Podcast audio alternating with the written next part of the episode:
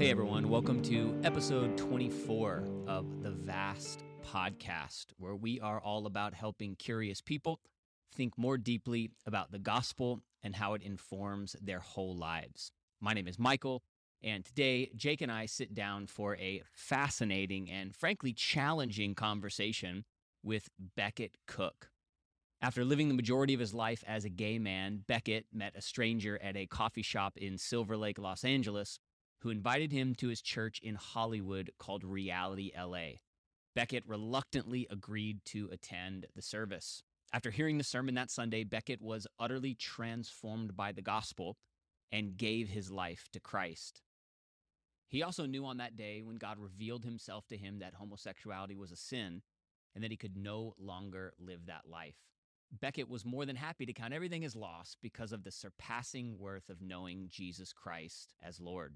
Beckett now spends most of his time in ministry, speaking at churches, universities, and conferences, helping believers and non believers understand this issue biblically, theologically, culturally, and personally. Balancing grace and truth when teaching on this subject is of primary importance to Beckett. His goal is to challenge the current cultural narrative about sexuality in general and homosexuality in particular by demonstrating through his personal testimony and biblical truths that yes, homosexuality is still a sin and that following Christ is infinitely more satisfying and joyous.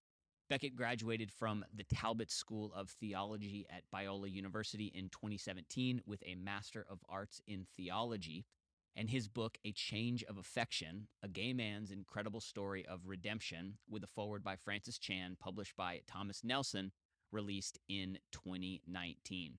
Beckett is also the host of The Beckett Cook Show on YouTube. Before we jump into this conversation, want to remind you to make sure and subscribe and leave a rating wherever you're listening to this podcast today. Follow us on Instagram at vast.faith and sign up for our email newsletter at www.vast.faith. As always, make sure and share the episode around with folks who you think might dig the podcast. Okay, let's jump into this conversation that Jake and I had with Beckett Cook.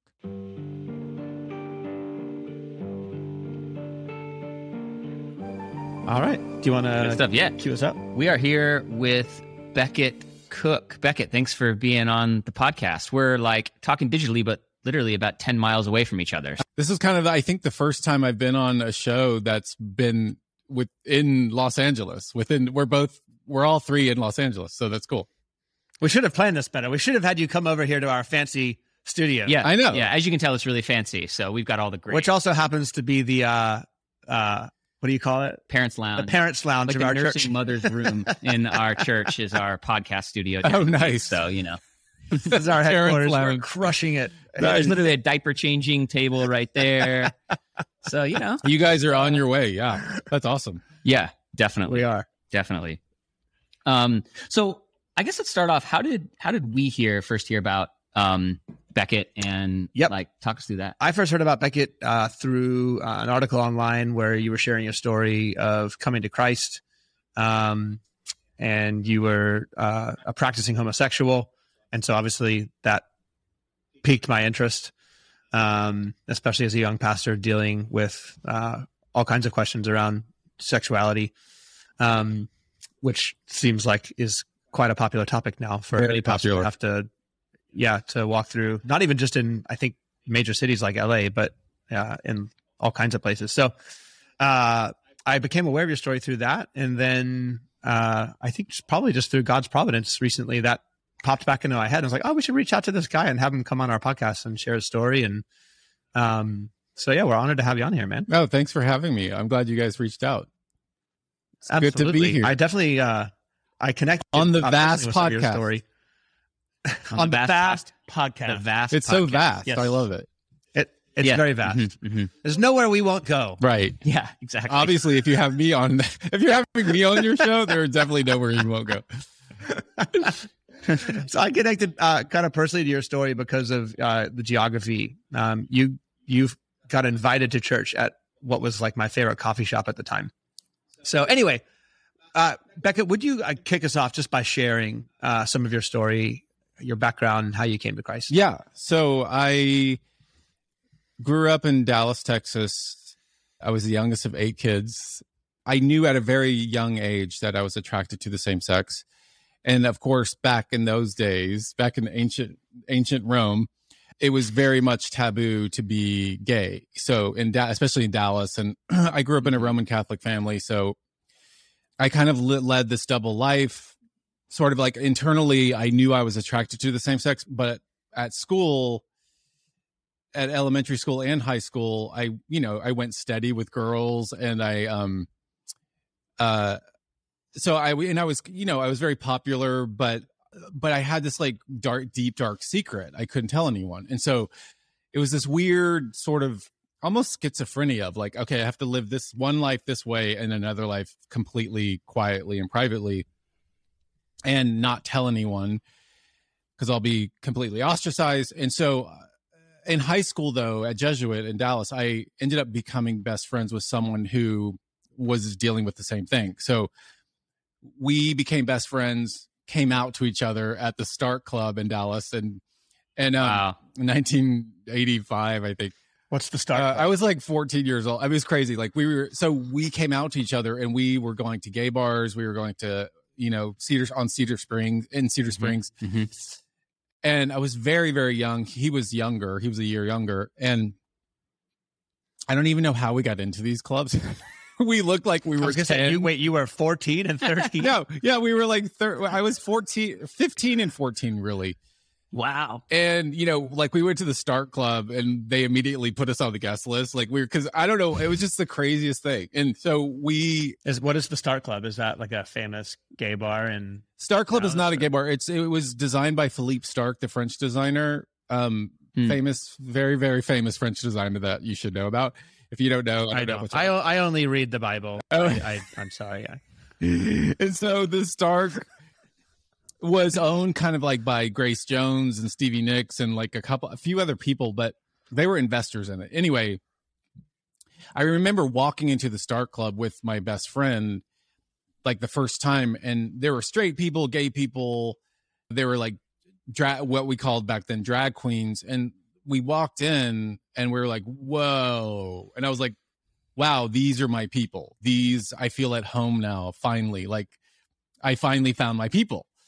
Because I never felt quite at home uh, with my friends in, in high school because they didn't really know who I, you know, who I was or what I was dealing with. So I kind of, mm-hmm. even though I was good friends with a lot of people in high school, I always felt slightly alienated because I didn't, they didn't really know me. And so the Starck club was kind of like okay these people get who i am these are like the misfits of society and they're also like insane like and amazing people and they're all artists and and so that was a huge turning point for me because being able to have a best friend i could confide in and go explore gay culture eh, with and i you know i was very precocious uh, and because again i was the youngest of eight kids my parents were kind of uh, missing in action. they just like couldn't right. be bothered. I was making the straight A's at Jesuit, and so they didn't care. They didn't even think about like where I was yeah. at five in the morning. They didn't notice really, and so. Mm. So I had uh, all this kind of uh, leeway or this room to kind of maneuver and do whatever I wanted, and so I so yeah we and we went to gay bars and um I ex- I experienced you know sexual activity with guys in high school and um you know I, I so I started at a very young age and then and then I went off to college the same thing happened. I became best friends with someone in college who was dealing with the same thing and then again we like explored gay life together we we confide, where'd you go to college confided in each other and we were still in the closet like I I never thought being gay was kind of like this lifelong thing. I didn't think it was like a permanent thing. I just thought, oh, well, this is what I'm into now. And like eventually, kind of like in the back of my mind, I was like, eventually I'll, you know, I'll figure, I'll figure this out and get married to a woman and have a family. Like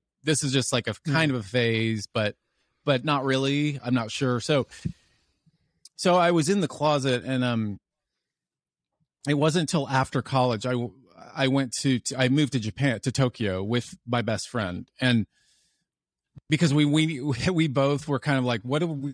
We didn't know what we wanted to do with our lives.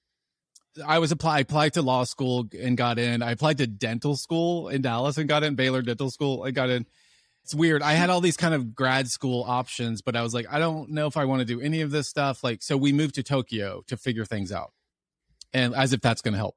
But as um, you do, as you do, right? As you do, you know. and, and we lived Yeah. in Japan for a year, and well, I lived there for a year. My friend ended up staying for five years, which is crazy. But we again in Japan in Tokyo, like being gay was super taboo. So like the gay bars were super underground. Um, but I it was weird. I felt this sort of freedom that I had never felt before because I it was so far away from home that I felt like kind of liberated because no one really, you know, no one I knew was there really in Japan. So, um, and then while we were living in Japan, in Shibuya, near Shibuya, in the middle of Tokyo, his friend from Texas came to visit us. And that he was on the Christo exhibit, the artist. If you know, I don't know if you know Christo, but he's a French artist, and he and his wife used to like drape. They used to put fabric over like the Reichstag, and like they would put fabric over giant buildings and stuff. Like that was Okay. That was their you know that kind of art, like conceptual. Okay. Um, Yep.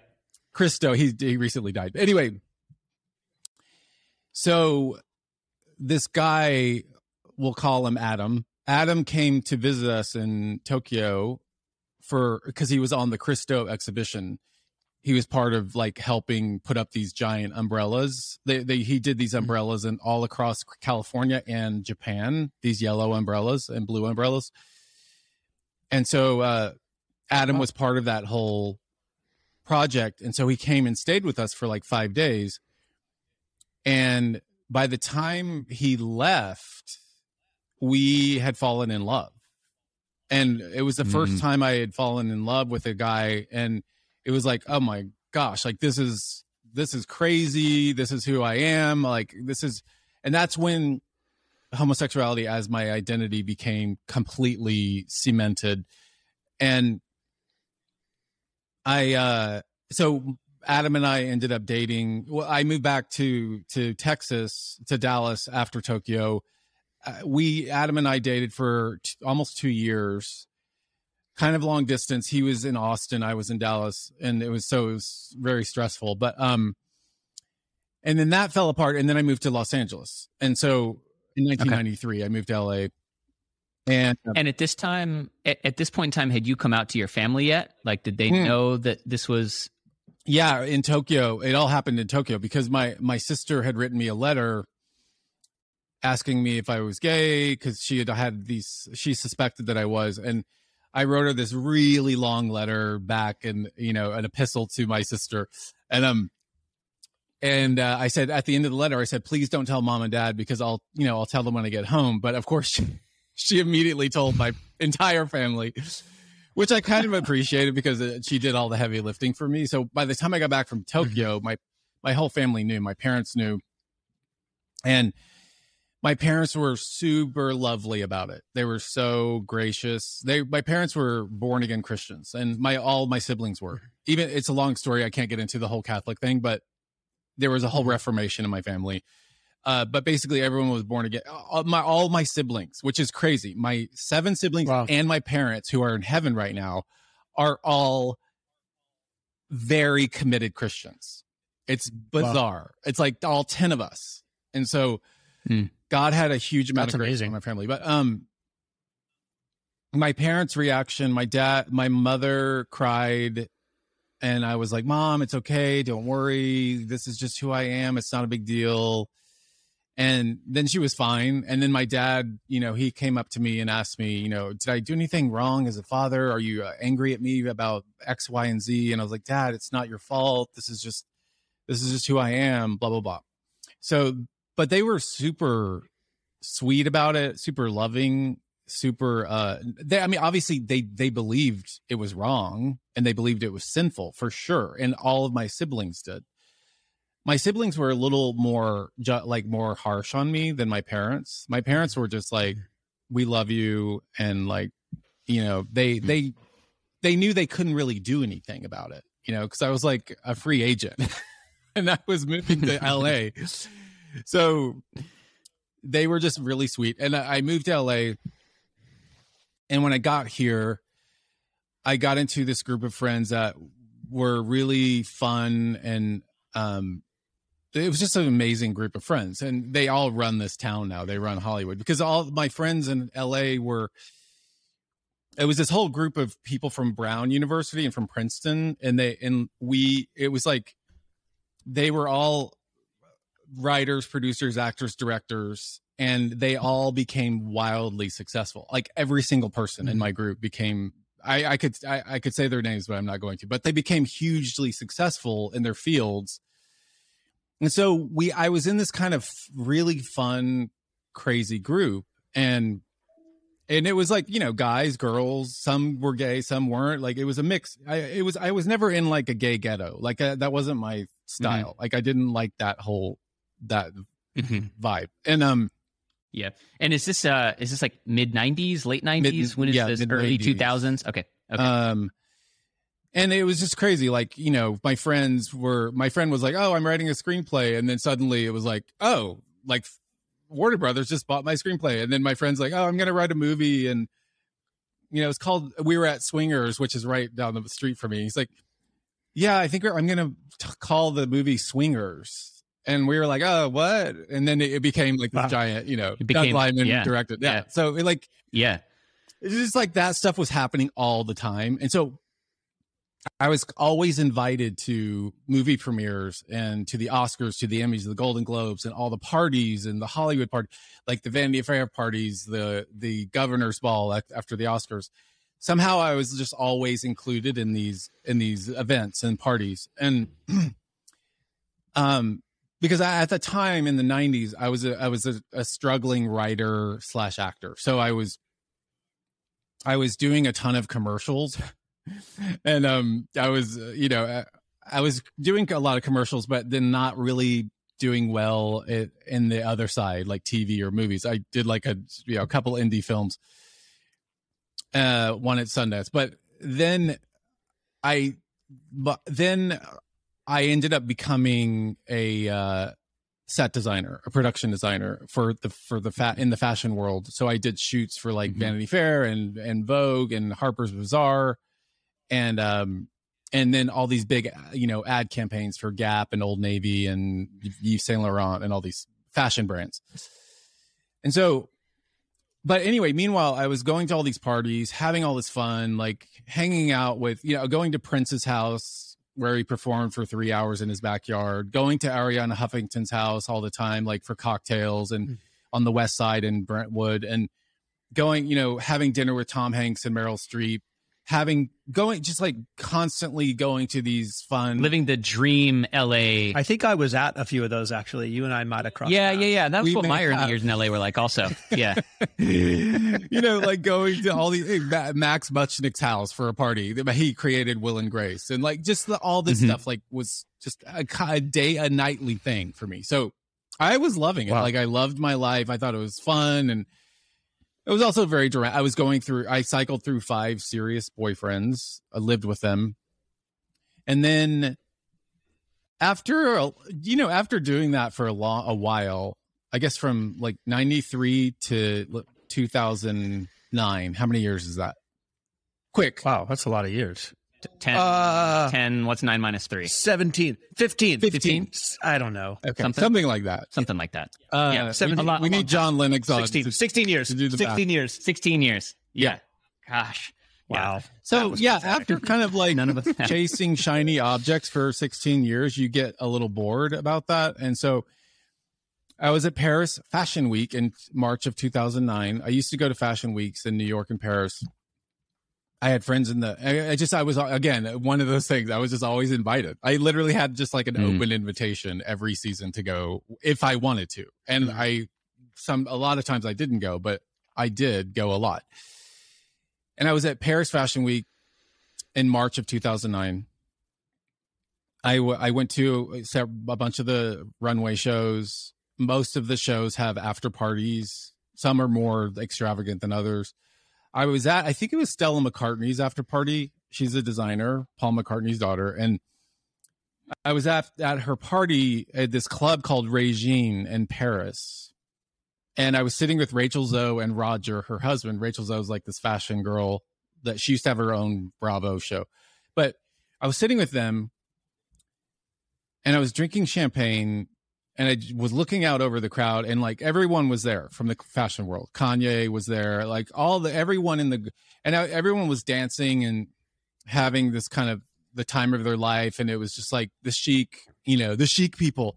And um and I just I just felt this overwhelming sense of emptiness. Like mm-hmm. like it, it, it was very unexpected and it was very strong. It was very powerful. I just felt like this cannot be my life.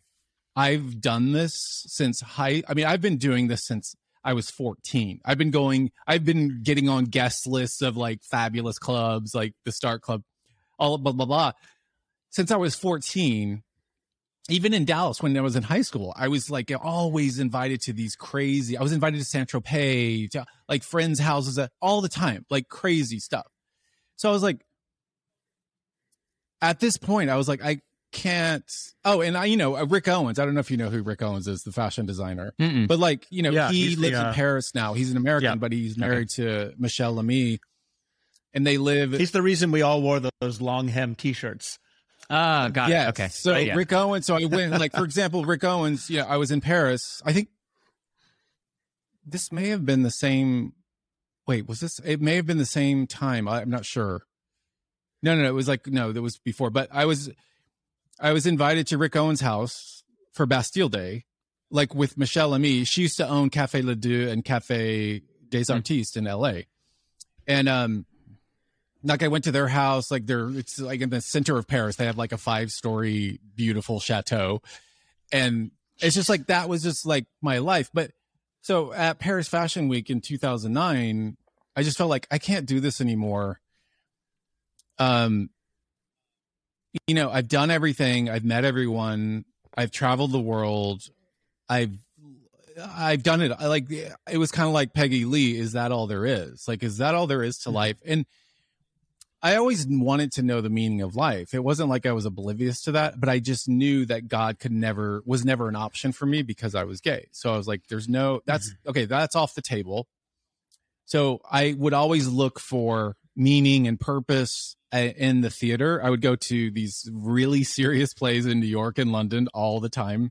Uh, it's like by Tom Stoppard and Harold Pinter and Eugene O'Neill and Her- uh, Tony Kushner, really, and uh, David Mamet, who's a terrible playwright. But um, mm. so I, you know, I thought like, oh, these guys will have, they're so smart, like they'll definitely, I'll figure out the meaning of life through these plays, especially Tom Stoppard. And I would always go to these plays with all this kind of hope, and then I would leave feeling completely empty again because I would just feel like it came so close to the truth, like an Ibsen play, like a Doll's House. It would say it would come so close to the truth, but then fall apart.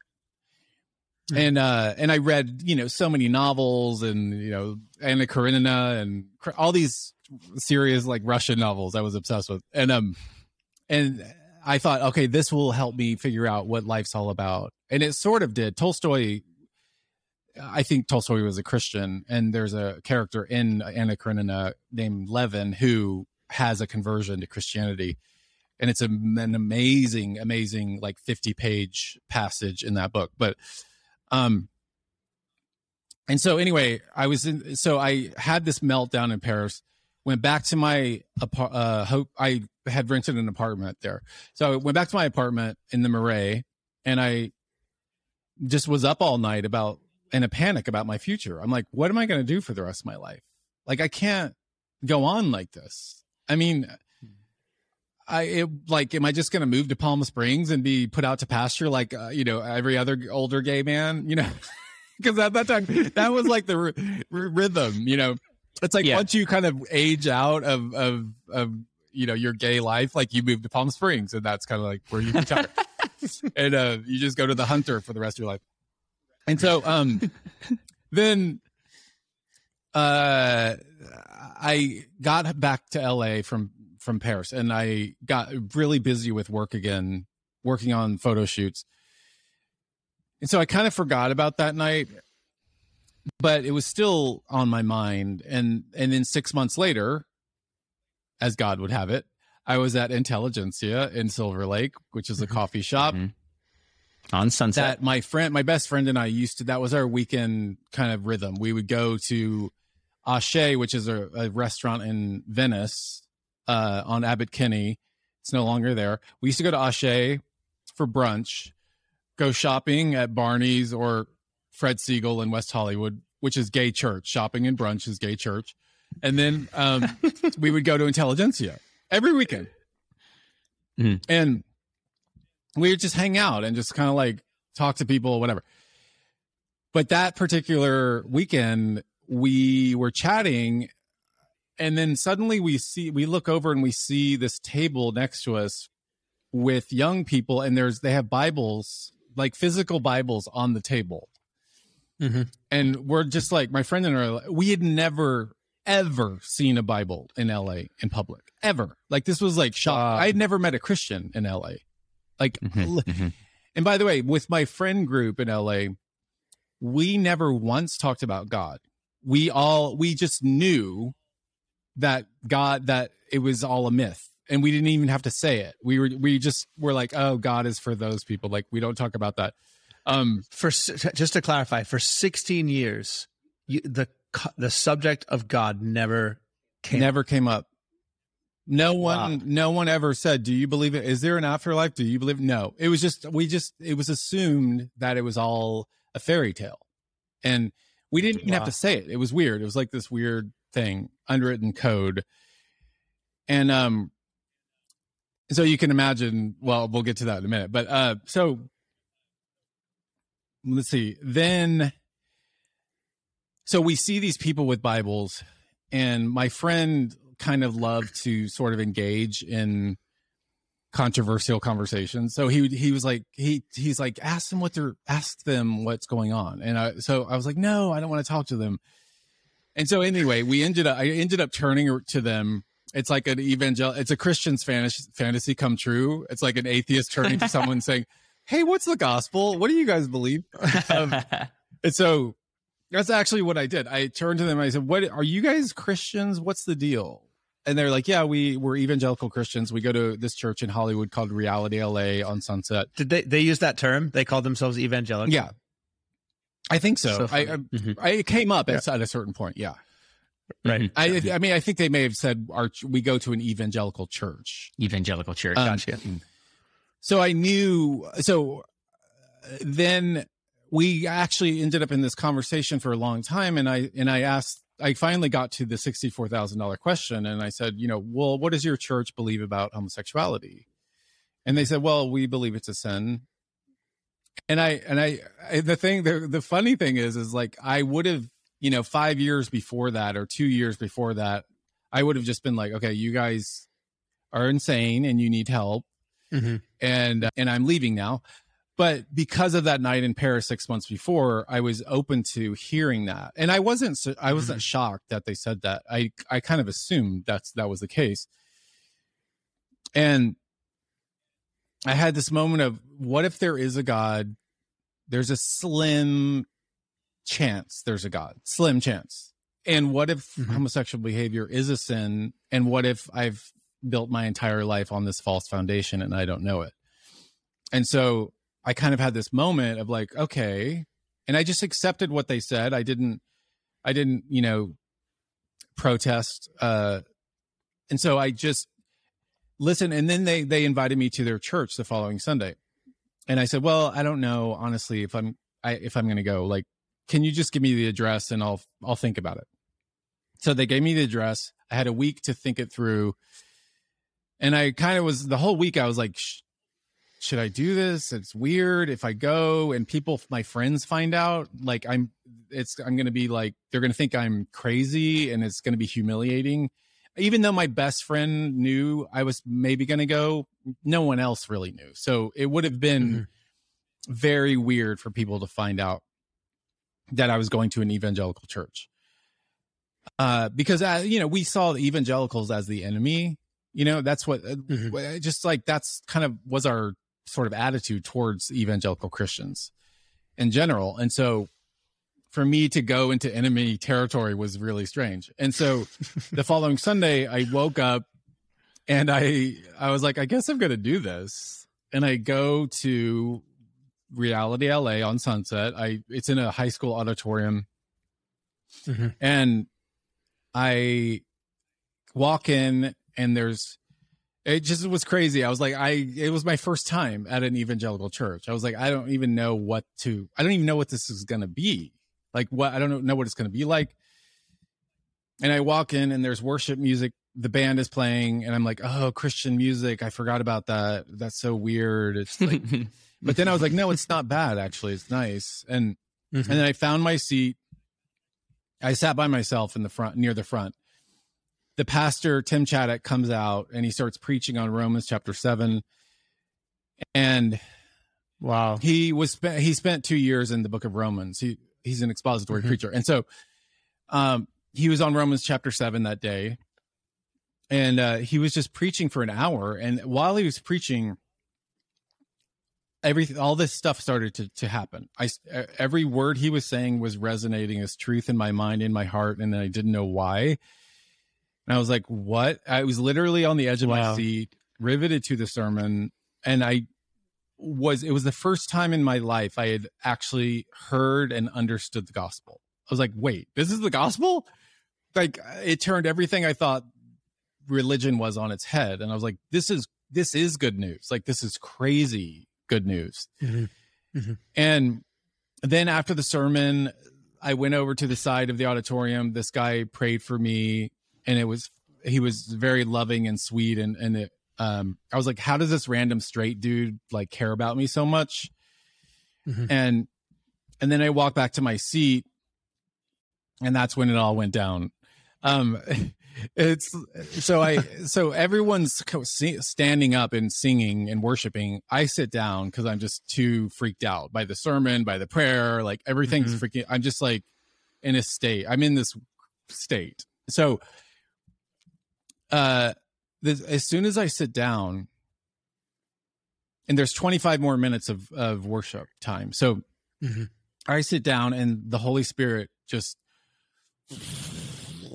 like floods me like god and god just like it was like paul when he says i knew i once knew i knew a man once who was caught up in the third heaven it felt like i was caught Mhm. up into heaven for like three seconds it was so crazy Wow. it was like a near death experience um um so then i god in that moment was like i'm god jesus is my son heaven is real hell is real the bible is true welcome to my kingdom and i just Wow. Mm, immediately burst into tears mm. like I've never ever cried in my life since I was an infant, but I was born again, so I, I that was I was a new infant, and I was Wow. crying so, so I was doubled over and crying so hard that people around me were starting to get worried about me. They were going to call like a medic.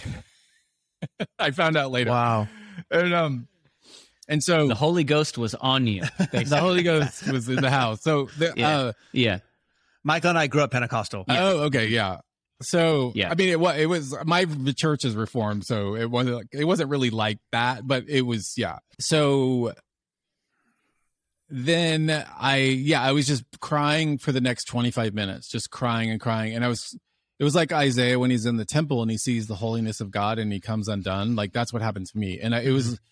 Mhm. Not to keep like it was a road to it was like a road to Damascus moment. It was like so powerful, so intense, and uh and then I after the service I got I collected myself, got in my car, drove home. I don't even know how I could see. I couldn't really see because like, my eyes are just like Wow. full of tears. But I got home, got into bed to take a nap, and it happened again a second time, like twice in one day. God was like, "Let me show you some more of my glory," and oh I Oh gosh. just immediately burst into tears again, jumped out of my bed, uh, and I was like, in the middle of my bedroom, I was like, God, you have my whole life. I'm yours. I'm done. And I knew in that moment, I knew that homosexual behavior was wrong. I knew it was sinful. I knew it was no longer part of my life. I knew that dating guys was no longer part of my future, but I didn't care because I just met Jesus and I was like, I'm going with that guy for uh, good riddance to those guys. Like this guy is amazing and I'm sticking with him. And I've been, you know, single and I, I, would say celibate, but Rosario Butterfield corrected me on that. I've been single and chaste for for the last twelve years, and so, um, and I'm I'm happy to I'm happy to it it, it doesn't I never feel cheated out of anything or like I don't ever feel like this is unfair that I have to be single and this is like or I never ever have felt that once not a set for a second because I have number one I'm an heir to God a co-heir with Christ I have eternal life I mm-hmm. the kingdom of God I you know those are kind of that kind of offsets any sort of suffering uh or any whatever not suffering but whatever it is um mm-hmm. and so it's just been an amazing 12 years and i and i have no desire to go back to egypt no desire whatsoever like i just don't i don't want i don't want that life i don't want to be a part of it it's not something i miss at all and um yeah that's kind of it wow. That's the end. I mean, that would have been that's an incredible story. Yeah. Thank you for sharing yeah. that. And it's just I'm so moved by mm-hmm. how God God literally saved you. Like he showed up yeah. twice in one day and just pulled you out of darkness into light. That would have been quite I imagine like that that didn't just affect like your romantic life. That had to have had effects on uh the other aspects of your life too. I mean, career. Oh yeah. Did that talk to us about that? Because there had to be a cost there. Well, there was. Well, there wasn't for a long time, but then there was. So, mm-hmm. in terms of career, you know, I of course could. I was like, you know, the treasure in the fields. Um, what's that? I can't think of the verse, but I, I immediately just on every photo shoot I worked on with actresses and and pop stars and you know Katy Perry and all these in I was in you know Paris Hilton's kitchen evangelizing everyone in on the shoot. You know, I was like, just like, oh my gosh, you guys, Jesus is real. It's crazy. You got to believe me. like, I just, I, I, I, didn't care. I was completely fearless because of the Lord. It wasn't wow. me. It was like God, because of that, how powerful God, uh, that because of that conversion was so powerful. I, I was utterly fearless. I didn't care who it was. I would just tell them like Jesus is real, like you know, and I would share the gospel with anyone and everyone who would listen. And um, and so for it's weird because for a long time I thought, oh, I'm definitely going to get fired. Like I'm gonna, right? I'm not. I'm going to get canceled or whatever. Canceled wasn't even a thing then, but canceled wasn't a thing then. Yeah. yeah. or I'm gonna, you know, I'm going to lose my career because I'm talking too much about Jesus and Christianity. Like I I can't keep doing this. But I didn't I didn't care. Like I just was like I don't care. And um what's weird is like instead of I actually got more jobs. It was weird. God was like, you know, don't worry, I'm going to provide for you. Mm-hmm. Um and then uh and then uh, God called me to seminary in 2014. Uh which was really intense. So I went, I, I got my master's at Talbot School of Theology at Biola, and that was a whole another story. Um, but and then, um, it wasn't until my book came out, A Change of Affection, in 2019 that's when kind of it the that's when the record stopped. It was like um and my my agent dropped me. Mm-hmm. And I mean, I, I don't know if they dropped me because of the book, but it was it was suspiciously time. the timing was very very suspicious. so it's so in other words, it's one thing to to talk about your faith and you know, on the set and talk to people, but it's another thing to have a book out in the world, like mm-hmm. Mm-hmm. when yeah. in in print in print mm-hmm. that it's it's a different thing. And my my production design agency is the biggest in the world, and they're in, in New York, London, uh, Paris, and L.A. And so it's just it would just be really weird for them to have someone on their roster, one of their clients, Mm. have a book like this out in the world. Mhm. So, and I got, I mean, I, I, I was expecting that, and I knew God was leading me into other things, and so, Hmm. uh, into more full time ministry stuff and speaking, and so it wasn't a shock to me. Um, but yeah, I did, I did basically get canceled in Hollywood because of my book. But have decided to. I mean, you're still living right in the in the middle of it, right in the middle of the city. And Yeah. Obviously, you still go to church in the city, and you still have friends. I'm sure, right? But what's that been like since?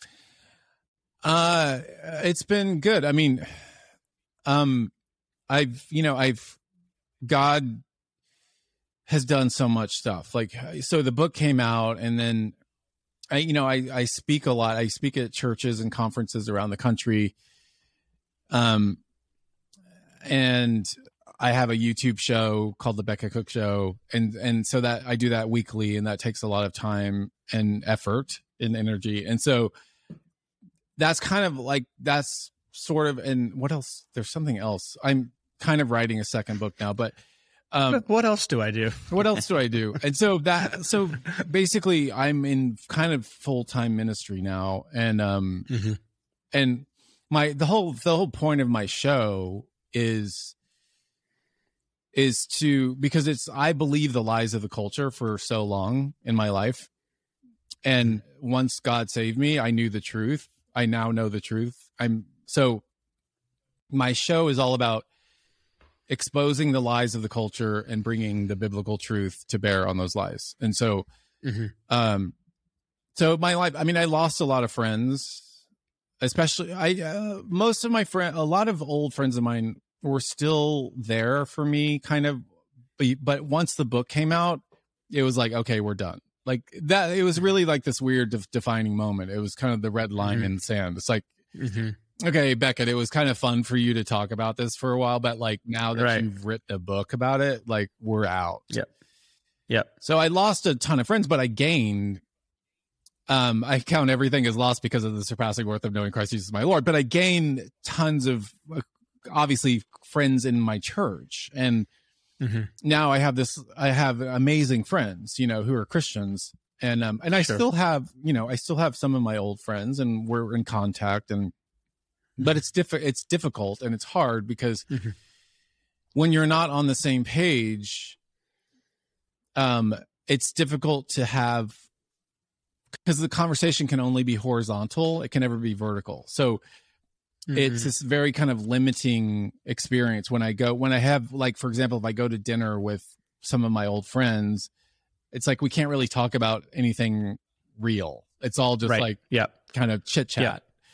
Yeah. And Yeah. um we can't talk about ultimate things and um and they all everyone knows you know, they all know I'm a Christian. They all know my my thing and my story and um and some of them actually t- two or three three of my old friends have actually come to Christ Wow. I was going to ask you that. Yeah. guys have come to Christ, which is was shocking to me. I was stunned when I found out that these two guys came to Christ, one in New York and one here. Um, but uh, so it's been it's been a crazy ride. I mean, I still am just blown away that number one that God saved me, but number two, God saved me the very first time I went to church. Like that's cra- that's crazy, and I didn't Yeah. realize. I thought And, that and not always the case. I know. I thought that everyone had the same Yeah. experience, Right.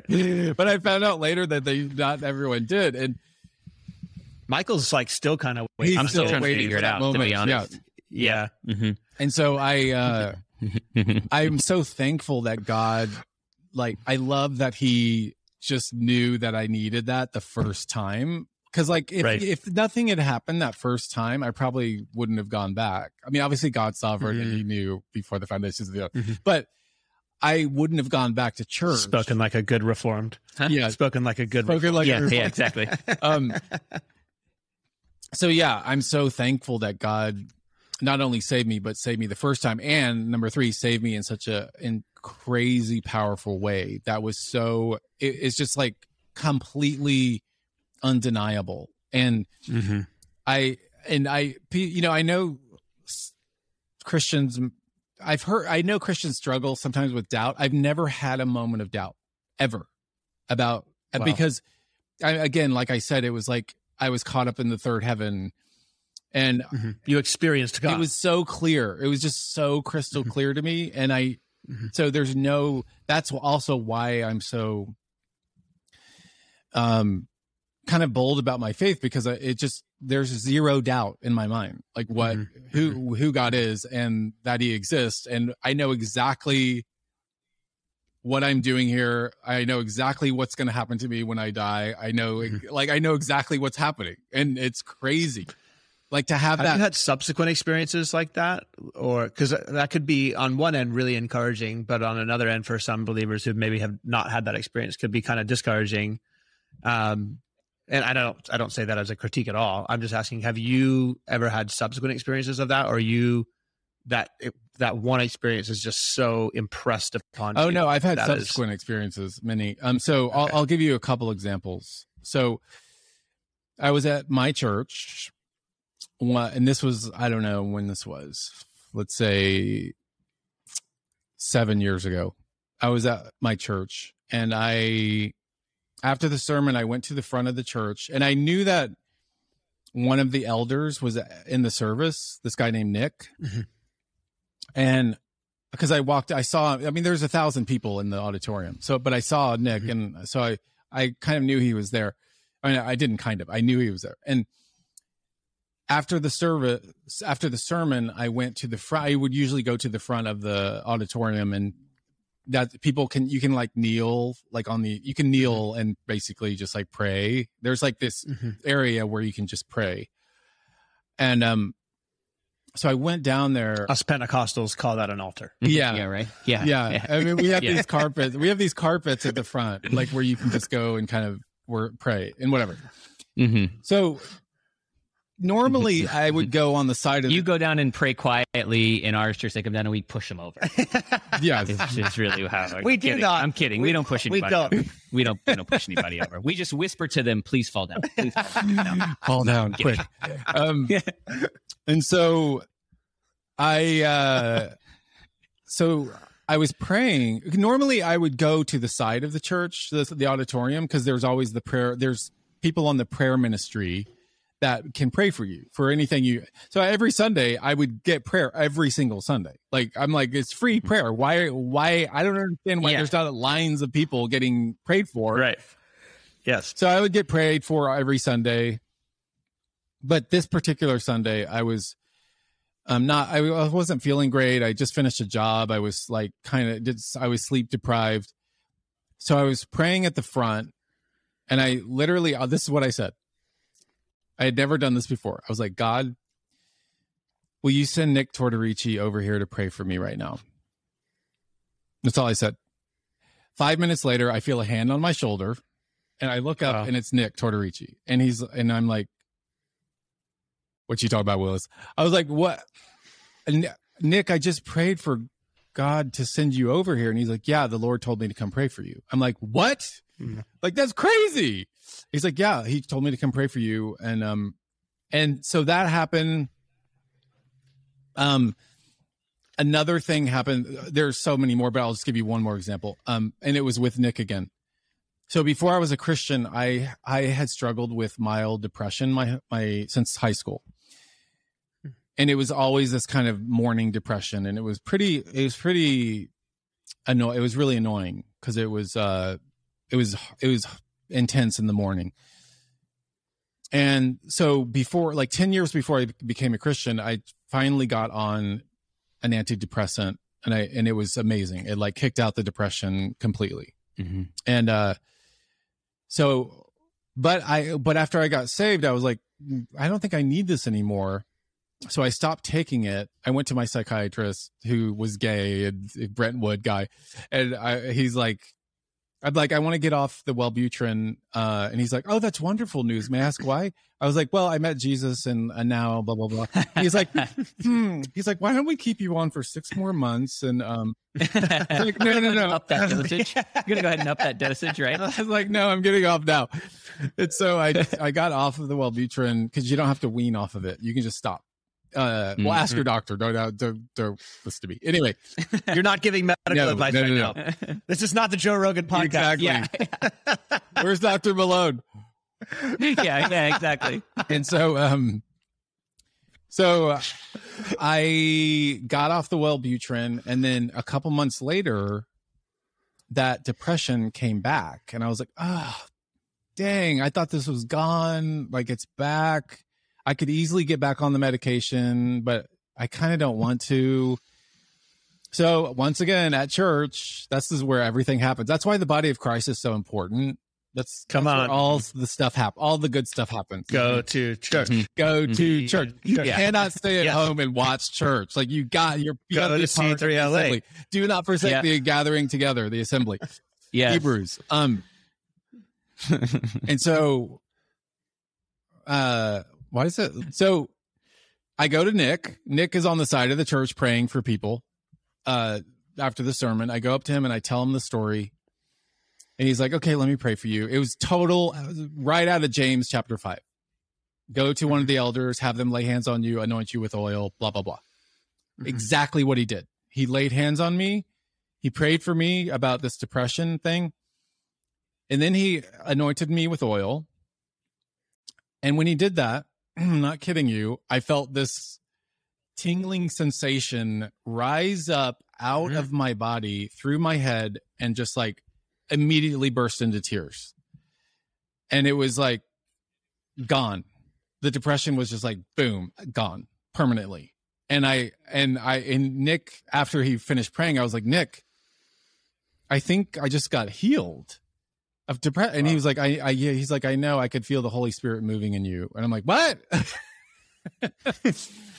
Nick, Nick sounds very unimpressed about Yeah. these I know, right? He miraculous is. occurrences. Yeah. he's, he's I seen want it Nick all. to come. Nick, can Nick come pray for me? I know, I, know. He's been on my show. This sounds awfully Pentecostal. Yeah, this Beckett. does sound Sounds Pentecostal. quite Pentecostal. Um, no, it's We're- just we're like- joking it's just because- Holy Spirit. You know, it's the Holy Spirit. yes, moving. exactly. It's gifts of the Holy Spirit, the power of the Holy Spirit. We're we're pseudo joking. We're, we're No, I pretty know. So- anyway, so I've had many, many more experiences like that. So, so my faith is constantly being just re, uh, ignite, not reignited, but just I- I'm constantly being encouraged by God.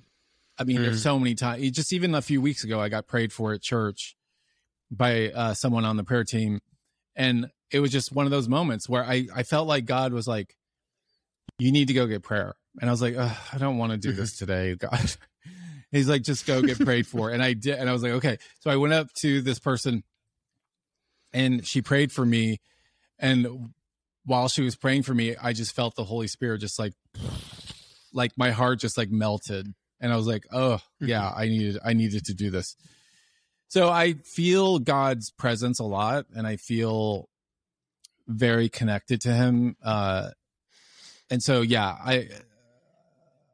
Well, I forgot the what the question was, but Well, I think was it's just like for anybody who no, it's great for anybody who maybe hasn't had any of those experiences. Um, I think number one, sometimes we limit God, and I don't mean that in you know a sense that we undermine His sovereignty, but maybe we limit uh, the experiences that are available to us by just not even believing that God wants us to experience Him. Mm. Simply in disobeying the prompt that we feel to go up and receive prayer, Yeah. or uh, disobeying the prompt to just be in church that day, so that someone like Nick can come and lay hands on us and Mhm. anoint us with oil. Um, and so I would just encourage people just pr- practice what the scriptures teach in terms of just spiritual disciplines. And my experience is that you will experience God. Yeah. Yeah, I, I believe that too. I think the more you practice the spiritual disciplines, the more you do sense his presence, the more you you feel because it's a relationship. You know, it's like the it's like Mhm. having you know, I don't need to give you this illustration, but it's like a w- husband and wife. It's like the more time you spend with your wife, the closer you're going to feel with her. but if you don't Mhm. spend any time with her you're not gonna you're not Mhm. gonna really Right. you know feel that Much. yeah so it's Mhm. that's that's it I want to um, shift gears a little bit if you've got just a, a touch more time. Um, uh, if you need to go hang out with Paris Hilton or something like that, we totally understand. that's hot Uh, just kidding uh, I want to shift gears a little bit because you mentioned earlier um, combating the lies of the culture. Uh, I saw on your podcast recently that you did that you read and did um, some breakdown of uh, Carl Trueman's book, The Rise and Triumph of the Modern he's Self. coming on my show Which happens uh, to soon be- yeah Oh, could Is you send him our way? Could you tell him that Yeah. we're gonna have him? on yeah, we're emailing him about every you know eight days at this point. Michael I love that book. Yeah. so i know that book is Um, amazing yeah So, but I wanted to ask you about when it comes to combating the lies of the culture. Can you expound upon that a little bit? What are some of those lies? Um, I, the reason I bring up Carl Trueman's book because I just assume that you have those kinds of things in mind. But can you just talk to us a little bit about that? This can be a kind of a, a tough subject for Christians to engage in because they just don't know how to do it, um, or maybe they're just afraid of being really offensive. You know, should they try to engage in some of the modern day conversation Yeah. around sex ethic? I mean, obviously, one of the biggest lies of the culture is kind of rooted in the sexual revolution.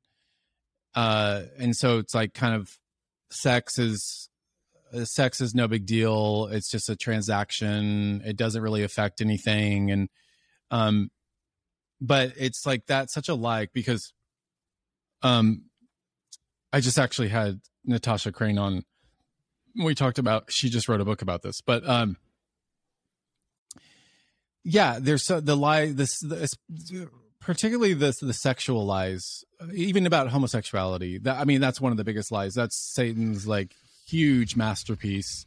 And he's got the entire culture duped and he's got people in the church fooled. And he by the way mm-hmm. satan is thrilled. I mean he's like laughing all the way to the bank. He's thrilled that he's got churches who are gay or becoming gay affirming or not really knowing mm-hmm. and kind of like well we don't really know it's like yeah no Mhm. it's actually pretty cl- it's very clear i have two episodes on Mm-hmm. the exegetical thing in the bible but about this issue but Mhm. um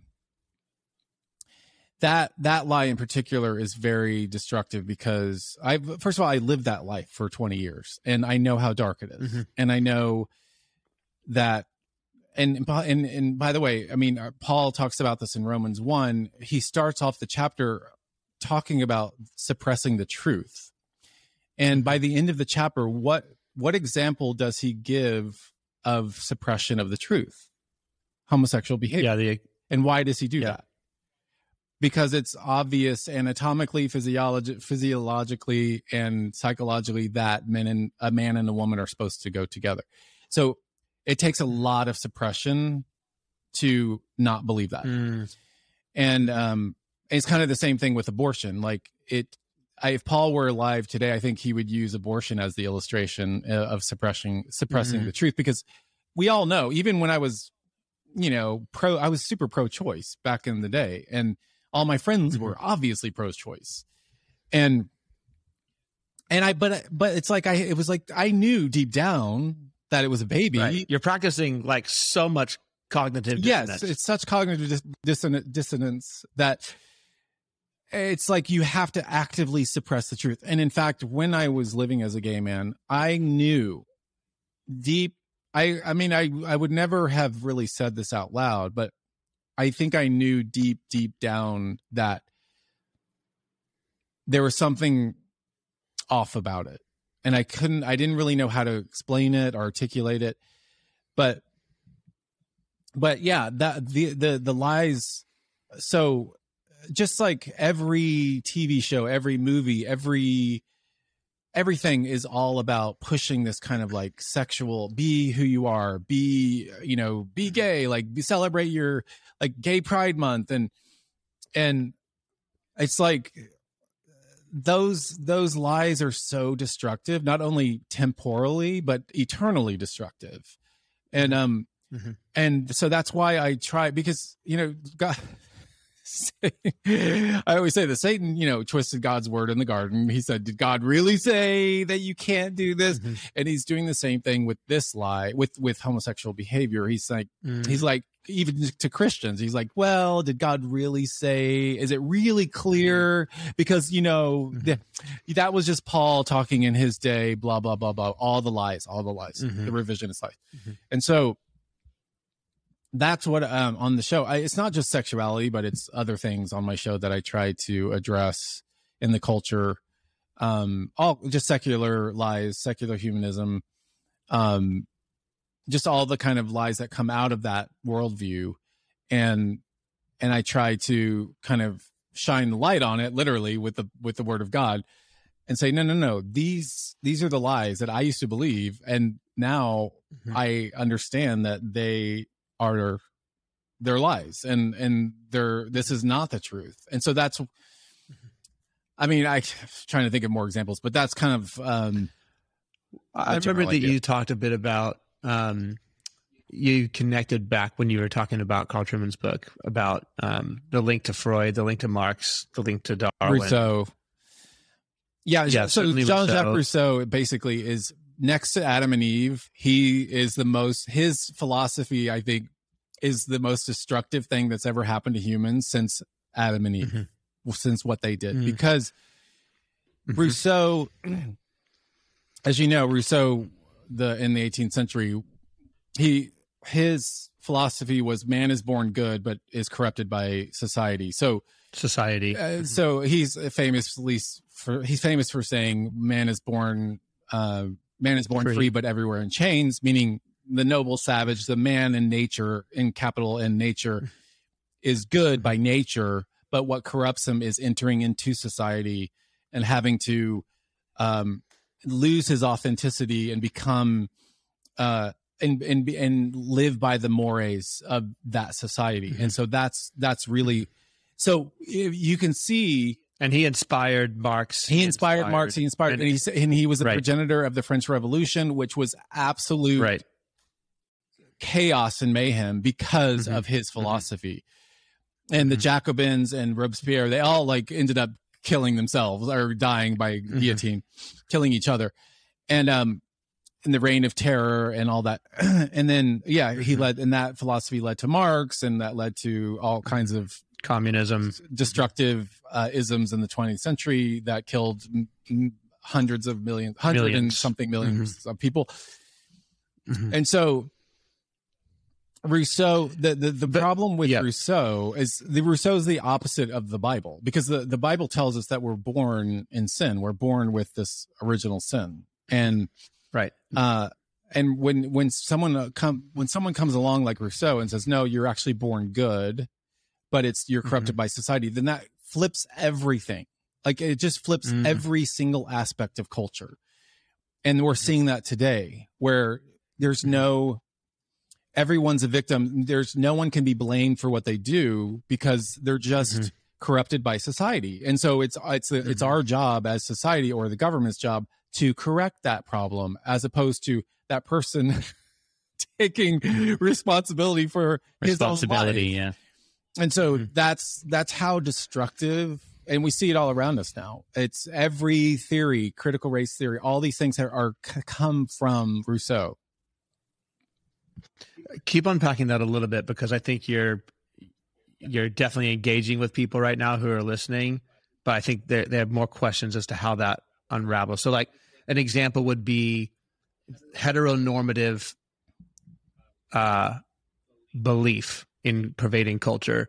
If you were to play out Rousseau, he would see that as a as an oppressive social structure upon the individual that they need to that is a chain that they're wearing that they need to break free from. yeah Is that yeah right? because uh because you're what you're doing is you're taking away that person's authenticity uh, who they Mhm. you're you're Mhm. you're imposing your kind of moral grid on them Mhm. your moral code or mores on that person and that's what's really damaging is is imposing that on them uh because they are no longer able to live their authentic that's why this whole idea of that the catchword of the day is authenticity and there's a reason why Mhm. that's the case and it all again it goes back to rousseau and Mhm. Uh because every there and and uh carl trueman talks about this and um who else does but anyway it's about this kind of radical uh individual uh, Individualism. individualism Yeah, right.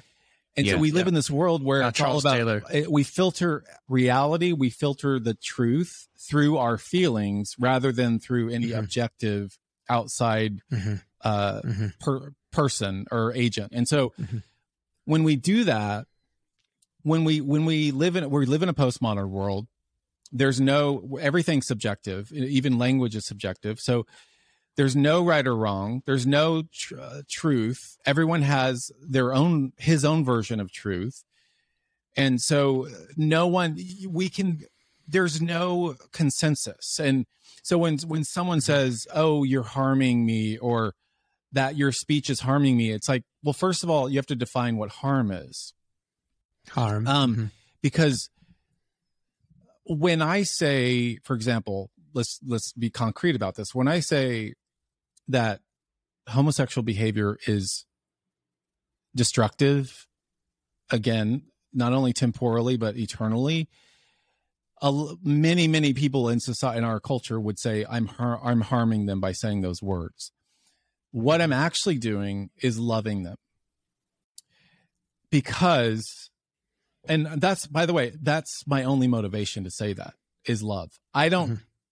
all i care about are people's eternal destinies. I don't care uh and in fact in leviticus 19 look what it says about in leviticus chapter 19 verse 17 it says this this kind of gets to the heart of what i'm saying right now it says, You shall not hate your brother in your heart, but you shall reason frankly with your neighbor, lest you incur sin because of him.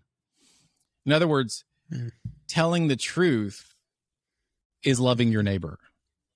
Obviously, doing it in love is, is very important, but telling the truth is loving your neighbor.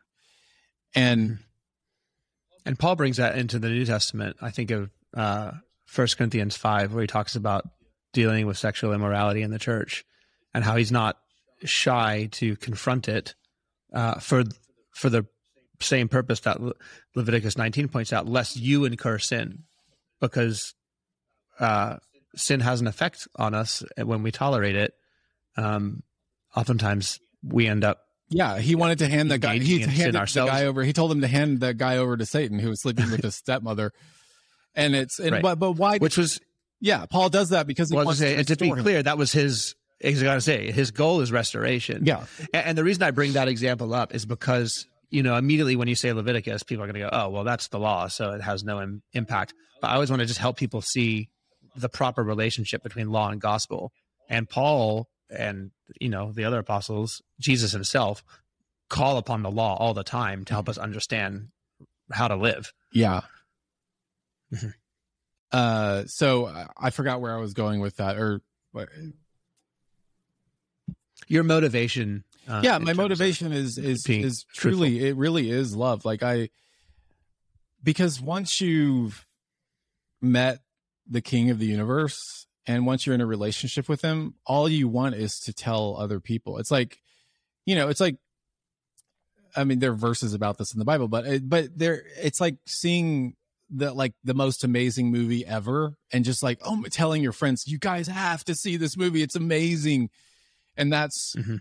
I mean, it's infinitely more so in this case with God, with Christ, but Mhm. um that's truly what motivates me. That's what gets me out of bed every day and that's why I do my show. That's why i i go speak to people all the time is because I I just want them to make it just it's like this yearning in me to just like guys please understand the truth. This is so important. Like this has eternal consequences like this all these issues like these have eternal consequences and the gospel is the answer to all of this and that's why i do the, the things i do and i spend you know it's like it's like paul was single and all he cared he was beaten and shipwrecked and thrown in prison. I'm not saying i'm paul but he was beaten shipwrecked thrown in prison. And uh all he cared about was getting the gospel out or uh, around the mediterranean. Like that's all he cared about. And because he knew he met jesus on the road to damascus and he was like okay like this is what i'm gonna do. And that's all i care about. I care about people people's salvation and their eternal life and their eternal destiny and uh and that's yeah that's why i talk about these things Mhm. Yeah. I think it's important to always understand and, and just help people draw connections to the fact that the social imagination is informed by the thinkers of our past. And oftentimes, what we might consider, you know, more liberal or progressive thinking is rooted in centuries old ideas. Yeah. And so we're we're we're not we're not as free as we think we are, you know, when we proclaim how liberated we are sexually or or whatever else. And I think it's just important that people recognize that yeah i was so that they can just bondage. have an honest conversation with themselves. Yeah. I thought I was sexually liberated for 20 years, but I little did I know I was I was in bondage for all those years. I wasn't truly free. you were in until I bondage met to Christ. Rousseau. Mhm. Mhm. That's really good. Man, anything else you can think of question wise? Now, is there anything that you think Christians are are too focused on, and then something you think Christians aren't focused on enough? Um, I think, I think Christian leaders and pastors are not focused enough on sexuality, because uh, especially homosexuality, because it's such a ta- it's so taboo. I mean, it's so uh, controversial, and and what happens is when you don't talk about this from the pulpit, when you don't talk about homosexual behavior from the pulpit as a sin, um, that and you don't do it for years that's a that's the perfect opportunity for satan to creep into the church sow doubt among the sheep and and then suddenly you wake up one day 10 years later and half of your church thinks that is thinks that being you know living a homosexual life is not only good but something to be celebrated and you know even it's it's become a sacrament now so that's that's something Mhm. i and i know i know it's not easy for pastors to talk about this but because they're you know obviously they're going to get a lot of pushback but uh it's so crucial to talk about it and not and not just like okay we're going to do a conference and we're going to talk about this one day every 10 years it's like no just talk about it as you would Make anything it part else of the regular in a- in conversation. your Make it normative. just like mention oh yeah, Yeah. by the way like sexual sin or give an, ex- an illustration of like oh this was Yeah. a sin there blah blah blah like Mhm. so that is something i don't think is talked about enough because the culture has taken over. Like the culture is Mhm. the culture is satan is winning this battle. He's winning. He's got so many people blinded and uh he's not going to win the war but he's winning this battle. And um so I, I think it's it's very important to make it very crystal clear to to people that in the church that guys like and it's not because it's not because this this sin is i talk about this in my book. This sin is the same but different. It's the same as other sexual sins but it's very different because there's gay pride parades there's not adultery pride parades or there's not greed Right. pride parades. So it's become so wrapped up in identity it's very difficult to untangle in fact the holy spirit is the only person who can untangle it in a person which again probably comes back to the fact that there's a sense of liberation right that there's an oppression that's been upon this quote class of people yeah and so it needs its own parade whereas no one's going around saying that adulterers are oppressed Yeah, exactly. So it's uh so I think that's one thing that's not talked about enough. Um, even though I talk about it all the time. it's not about these rules. Like I I don't it's not rule. I mm-hmm. find so much joy in obedience. I mm-hmm. I love Mhm. finally because as I said, when I lived in this postmodern world with no right or wrong, no up or down, I was in a constant state of anxiety. But now that I know the mm-hmm. truth, now that I know what God's design is for human sexuality, human flourishing, I find so much joy in obedience. I, I find joy in having a father, a heavenly father who sets boundaries for me. As a, a little kid needs boundaries and a, a, little boy feels safe when his parents give him boundaries. He feels safe and mm-hmm. protected. Mm-hmm. And I, that's mm-hmm. how I feel now. I feel so protected. Mm-hmm. Oh my gosh, before when I was living as a gay man, I was who there was all kinds of crazy things going on. I could have been like so many things could have happened. But I, now I feel so safe, so protected, and I love being obedient to Christ. I love it. I don't find it I don't find it uh, a burden at all. In fact, I find mm-hmm. the opposite. I find it a joy. Mm-hmm. Amen. Mm. Beckett amazing. Cook. Yeah. Thanks so Thank much you so much. Where can people find you online? Obviously, your YouTube channel. Yeah. Instagram. Beckett Cook Show on YouTube. And it's also on all the podcast platforms. And then uh, BeckettCook.com is, they can find me there. Cool. Wonderful. Amazing. Beckett, thanks so much for being with us today, man. Thank Appreciate you guys for having me. We have to hang out at Absolutely. Intelligentsia now.